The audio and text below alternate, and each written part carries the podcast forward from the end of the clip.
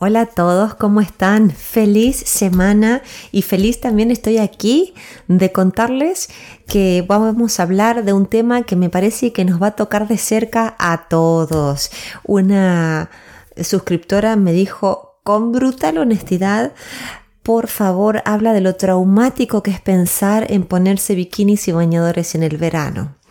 Y la verdad es que dije, lo vamos a hablar porque se deja el tema en pos de otros que se creen a lo mejor más urgentes y sin embargo esto es como que hace un mar de fondo, de un ruido de fondo en las cabezas de la mayoría de nosotros, porque quien diga que está 100% seguro y contento con su cuerpo es raro, por lo menos de escuchar. Y aquí en el hemisferio norte estamos por comenzar el verano y eso nos pone súper felices porque empiezan los días largos, los días de mucho sol, también la oportunidad de tomarse unas vacaciones, pero también pasa otra cosa y que creo que es lo que motivó a esta suscriptora a pedirme este tema, que es el pánico a mostrar el cuerpo en la playa y en la piscina. Y de todas formas te digo que si estás en el hemisferio sur o en un área del planeta donde no sea verano, te vendrá bien este blog igual, porque va a ir mucho más allá de las circunstancias estivales, muchísimo más allá. La idea es ir sacando las capas de vergüenza que este tema trae consigo y también poder dejar de manifiesto la búsqueda de validación externa que el trauma por nuestro cuerpo trae también consigo, ¿no? Entonces vamos a intentar aliviar la noción de que uno nunca es lo suficiente, que una nunca llega a la vara de medición que se autoimpone y sobre todo lo más duro de todo, que es que uno se convierte en el enemigo de su propio cuerpo, maltratándolo y hasta odiándolo. Les cuento lo que me pasó a mí al respecto, porque les puede resonar a ustedes y porque me ayuda a graficar. En mi casa, mis padres siempre fueron muy, muy autoexigentes con su cuerpo. Yo era pequeñita y escuchaba a mi padre sugerirle a mi madre que no coma. No que no coma del todo, sino que se cuide mucho con ese tema, que no coma esto o aquello porque iba a engordar. O directamente le decía que la veía más gorda. Y mi padre no lo hacía por maldad, él simplemente estaba repitiendo conductas porque creció en una familia donde tener unos kilos de más era sinónimo de falta de clase. Y ni él se lo cuestionó, ni sus antecesores se lo cuestionaron, ¿no? Entonces esto él lo transmitía en mi casa, ¿no? Con mi madre. Imagínense mi pobre mamá que vivió martirizada por este tema. Pero cuando les digo martirizada estoy hablando literalmente. Y lo que pienso también mientras les cuento esto y que salió, ¿no? Surgió a medida que iba escribiendo, es que por todo lo que ella me contó, antes de conocer a mi padre se sabía bonita. Pero al conocerlo, su autoestima en este aspecto en particular, porque después hacían una pareja hermosa, pero en este aspecto en particular su autoestima cayó en picada. Porque los mensajes de mi padre eran muy negativos, muy tóxicos, ¿no? Y paradójicamente él conmigo nunca se metió. Sin embargo, la que me torturó fue mi madre. Increíble, pero real. Ella sí me torturó con todo esto de la delgadez. Y nuevamente, a mi madrecita que está en el cielo, no le he hecho la culpa. Ella se compró la idea que para ser guapo y tener estilo había que ser magro. Y su terror era, y lo sé porque luego cuando fui más grande lo hemos hablado, su terror era que yo no encajase en ese molde al desarrollarme. Porque como siempre los niños son graciosos y todo, pero ella temía que yo hubiera heredado sus genes y que entonces tuviera que luchar con mi peso. Jamás de los jamases se le ocurrió a mi madre cuestionar a mi padre. Jamás pensó que la cultura se estaba aprovechando de su debilidad. Porque la verdad que eso es lo que hace la cultura. En el caso de mi madre, consumiendo regímenes, tratamientos y mil cosas más para estar flaca. Y en este punto me gustaría detenerme, ¿no? Y quiero hablar del concepto de trauma. Trauma, en su etimología, viene del griego herida. Por lo tanto, podríamos decir que es la herida psicológica que deviene a un disparador. Muchas veces uno asocia que trauma tiene que ver con desastres naturales, abusos, violencia, pero no es necesariamente eso o no está limitado a eso. También hay trauma cuando hubo dolor, por ejemplo, en una operación, ¿no? En una intervención o cuando hubo mucho estrés sostenido en el tiempo.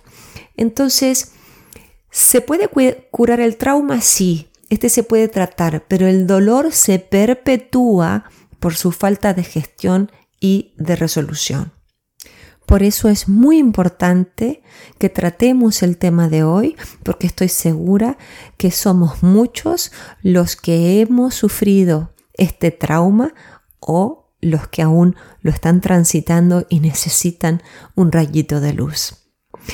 Y lo voy a decir bien claro ahora.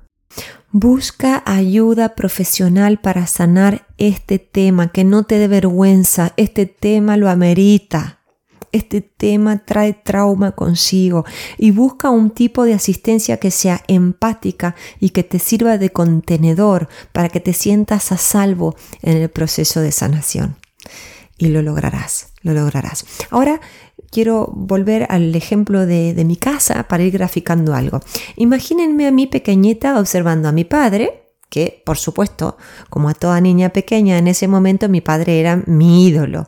Y evidenciando cómo él criticaba a mi madre con estos mensajes directos o indirectos sobre su cuerpo. Imagínense cómo reaccionaba yo, pequeñita. Alguien se le ocurre antes de que se los cuente. Yo tenía terror. Para mí ser gorda era terrorífico, pero de verdad se los digo. La sola idea de no llegar a la altura de las expectativas que tenía mi padre me llenaba de una angustia inconmensurable. Fue terrible para mí. Y también ahora los invito a imaginarme a mí, adolescente, con una mamá que se autoflagelaba con las dietas más terribles. Todavía me acuerdo de esos nombres y no lo puedo creer. Y que me decía que ser atractiva era sinónimo de ser flaca. No había otra forma de ser atractiva. Eso no se cuestionaban. Entonces, ¿qué creen que hice yo, la adolescente? Dejé de comer directamente. Si para encajar, para gustar y ser aceptada era necesario ser flaca, lo iba a hacer, cueste lo que cueste. Imagínense que yo era una adolescente con todas las inseguridades típicas de ese momento vital y que aún no había logrado diferenciarme de mis padres y crear mi identidad. ¿Cómo no iba a ser influenciable? Les digo sinceramente que con el paso de los años me genera muchísima compasión la jovencita esbelta y hermosa que era, pero que no podía ver. Sinceramente, si me preguntan si lo pude solucionar, la respuesta es sí. Si lo pude solucionar sola, la respuesta es no, con una muy buena coach. Y si me preguntan si lo hice rápidamente, la respuesta es que no tanto. Me llevó muchos años porque es complejo el tema, ¿no? ¿Hay luz al final del túnel? Sí, completamente. Y ojo, porque que a mí me haya llevado tiempo no significa que a ti te lleve la misma cantidad de tiempo, porque es algo muy personal, algo muy de cada una. Ahora les pido que volvamos al círculo vicioso que les conté antes de lo que sucedía en mi casa. Entonces, pasaban tres cosas, vamos a analizarlo. Había un disparador, que eran estas ideas perniciosas y tóxicas en mi hogar, el rechazo y crítica al cuerpo que no era flaco. Entonces, ese disparador tenía una reacción. La reacción era sentir vergüenza, aislarse, porque la persona que siente que no encaja en el patrón cultural o que tiene vergüenza de su cuerpo, se autoaísla. O tapa, se esconde, ¿no? Y también muchísimas privaciones alimenticias. ¿Y cuál era el resultado? El resultado era muchísimo malestar, estrés y ansiedad. Por eso, fíjense qué poco efectivo que es odiarse, qué poco efectivo es sentir rechazo al cuerpo, privarse alimenticiamente, seguramente matarse en el gimnasio, ¿no? Sentir una vergüenza total. ¿Y de qué sirve? De nada, porque eso genera más malestar aún. ¿Y qué pasa? Nada es suficiente cuando uno está mal. Todas esas reacciones no sirven para nada porque son poco sostenibles. Entonces, lo que hay que curar primero es el alma. Lo que hay que alinear es la mente con el corazón. Primero hay que curar el trauma y después todo empieza a alinearse y uno empieza a disfrutar de la vida, de su cuerpo y de una vida saludable. Pero primero hay que hacerse cargo de esto. A mí me tocó vivenciarlo en mi casa, pero te pregunto, y pauso después de cada pregunta para honrarla y para honrar tus respuestas. ¿A ti quién o qué te hirió? ¿Qué te hizo sentir que no eras hermoso? ¿Quién te mintió haciéndote creer que te faltaba mucho para entrar en el círculo de las bellas? A lo mejor un compañero, un amigo, un vecino, un entrenador de algún deporte se rió de ti o se refirieron a tu cuerpo con un comentario doliente que cambió la percepción que tenías de tu cuerpo y que no pudiste olvidar. Quizás la clave para encajar en un grupo era tener una talla chica y te contorsionaste para ser aceptado o aceptada. A lo mejor te denostaron en otro plano, pero tú lo canalizaste en tu cuerpo, porque eso también puede pasar. Y a lo mejor te comparaste con las supermodelos o las superestrellas e ignorante de sus padecimientos porque esa gente los tiene, tú empezaste el tuyo. Solo tú lo sabes y solo tú lo recuerdas.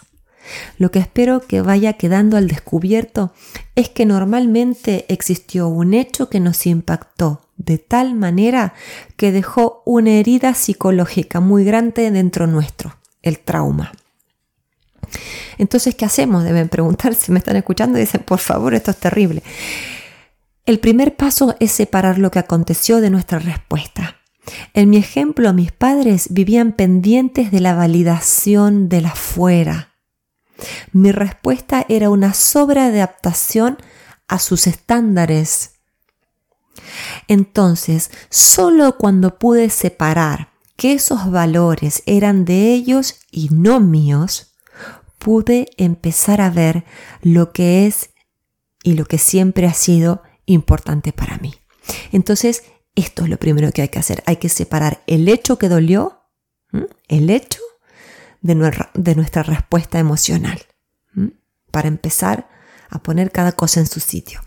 Y también los invito a decir algo que seguramente no les dijeron sus padres o los adultos que los criaron y que en esos momentos de tanta soledad por autorrechazo hubieran necesitado escuchar, pero que ahora se lo pueden decir como un mantra, como un bálsamo que los bañe. Entonces se pueden decir, esa fue una interpretación errónea mía cuando sucedió, y que cada uno lo complete con su experiencia personal. O esa fue una interpretación errónea mía cuando escuché o vi, y que cada uno lo complete. Yo valgo mucho y eso no tiene nada que ver con cuánto peso. Y también pregúntate, ¿qué me hubiera dicho el adulto más sabio y amoroso del mundo si hubiera estado a mi lado en esos tiempos de tanto autorrechazo? ¿Qué me hubiera dicho? Tal vez empieces a escuchar la verdad de una vez. A lo mejor escuches esto. Mira, eres bella, eres bello. Tienes tanto para brillar. Tienes tanto para dar.